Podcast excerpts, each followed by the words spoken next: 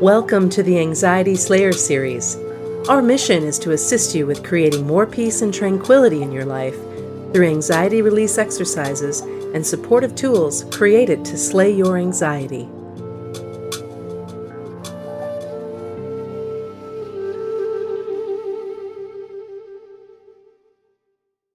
In this podcast, I'll be talking about the chaotic nature of anxiety attacks and how you can protect yourself from getting swept away by the awful thoughts and physical symptoms that anxiety can suddenly manifest. Anyone who suffered an anxiety attack knows that one of the most disturbing things is its very definite physical presence. You might be feeling fine one minute and then feel completely overwhelmed by a suddenly racing pulse or pounding heart the next. Some anxiety sufferers become dizzy and feel like they might faint. Some have trouble catching their breath or feel they might choke and some fear that they might lose control completely or even die. Anxiety causes such chaos in the body that your mind develops a strong reaction to the event and will do all it can to protect you from it happening again. Unfortunately, the way the mind does this is by creating fear of the fear.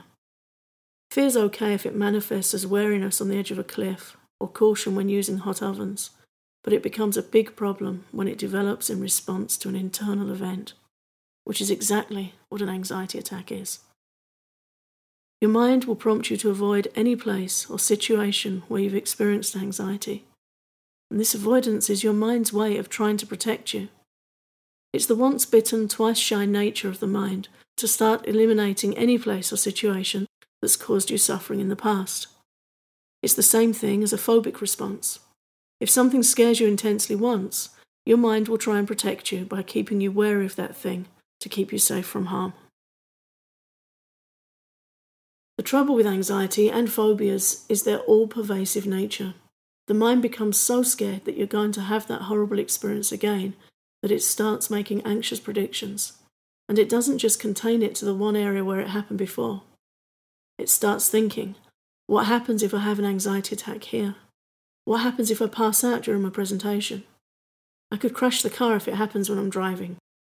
In exactly the same way that a person who's terrified of spiders might start looking at all the possible places a spider could be lurking. Instead of anxiety being contained and the rest of your life feeling broad and positive, your mind will feed you anxious thoughts that soon have your life boxed in by the threat of repeat episodes. Everything shrinks, and the world of the anxiety sufferer becomes small and dark. In reality, anxiety is like dramatic weather. Like a big thunderstorm or a whirlwind, anxiety rears up and wreaks absolute havoc, but then it passes. And one of the most self supporting things you can do in managing anxiety is to understand this that it strikes and it leaves. Everyone that I've worked with that's learned to take a step back in the initial stages of anxiety and adopt the mindset that they'll sit it out and let it pass has found it to be incredibly helpful. Many of us were scared of storms when we were small. I remember my daughter being afraid of thunder and us trying various things to help her feel safe and more relaxed. Eventually, we discovered that she was most comfortable with settling on an explanation that sounded okay with her. She decided that she'd think of thunder as the noise clouds made when they bumped into each other. End of thunder fear. What was previously something really scary became a natural event that could be accepted without upset, and nothing changed but her way of thinking about it. Those who know how to guide the mind into more resourceful thinking call this reframing, and it's a very effective way of getting more comfortable with unpleasant thoughts. Reframing can be of great help to you in managing panic attacks. The first thing to understand is that although anxiety sweeps into the body suddenly and causes really unpleasant symptoms, it will not hurt you. It feels like it will, but it won't. Animals can remain scared of thunder for their entire lives because they don't have the rational intelligence to reframe things. But you do. You can change your thinking, and you can reduce the intensity of a panic attack with the power of your understanding. Here are some tips to help you. 1. Catch it early. By developing increased awareness of the early stages of an anxiety attack, you can protect yourself from the shock of an episode that's already gathered momentum beneath the level of your conscious awareness and suddenly blows up in your face. Most people will jump if they hear a sudden clap of thunder when they didn't notice a storm was coming, but those who noticed the atmosphere change and saw the darkening clouds are ready for the storm and won't be shocked by it. When you notice the early warning symptoms of your anxiety, you get the chance to diffuse it before it builds to the level of a storm.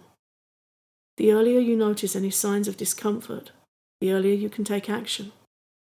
That action might be using the quick anxiety stopper or one of the breathing techniques you can find outlined on our website.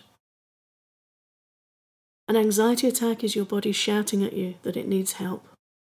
When you develop awareness and catch things early, you'll get the message early when it's being spoken or even whispered, and when you act at that time, you can help your body feel heard before it needs to shout. In other words, when you can notice the early warning signs of anxiety and you know some effective calming tools that you can swing into action fast, you can avoid being caught out in a storm. Number two, make time to diffuse stress daily.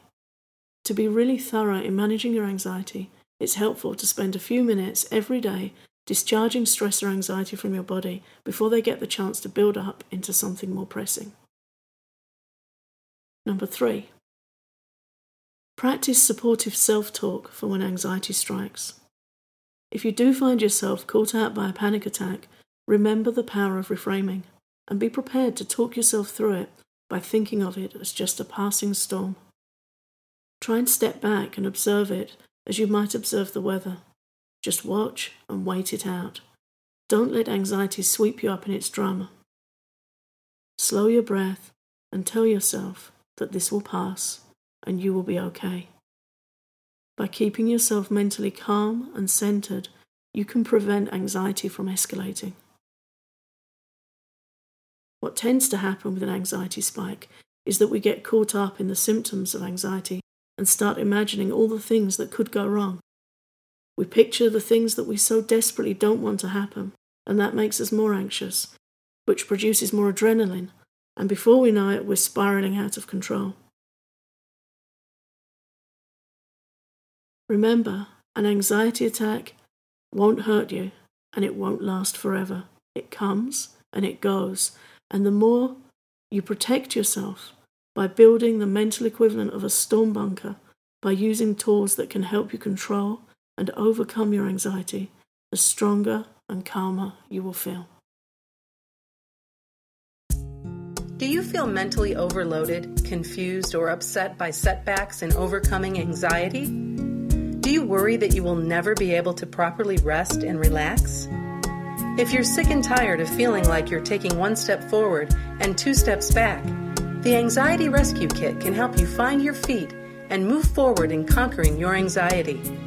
The Anxiety Rescue Kit is a collection of written advice and guided relaxation exercises to help you address mental overload and anxiety, especially if you feel you are experiencing a relapse or setback. To find out more, visit the Slayer store at anxietyslayer.com.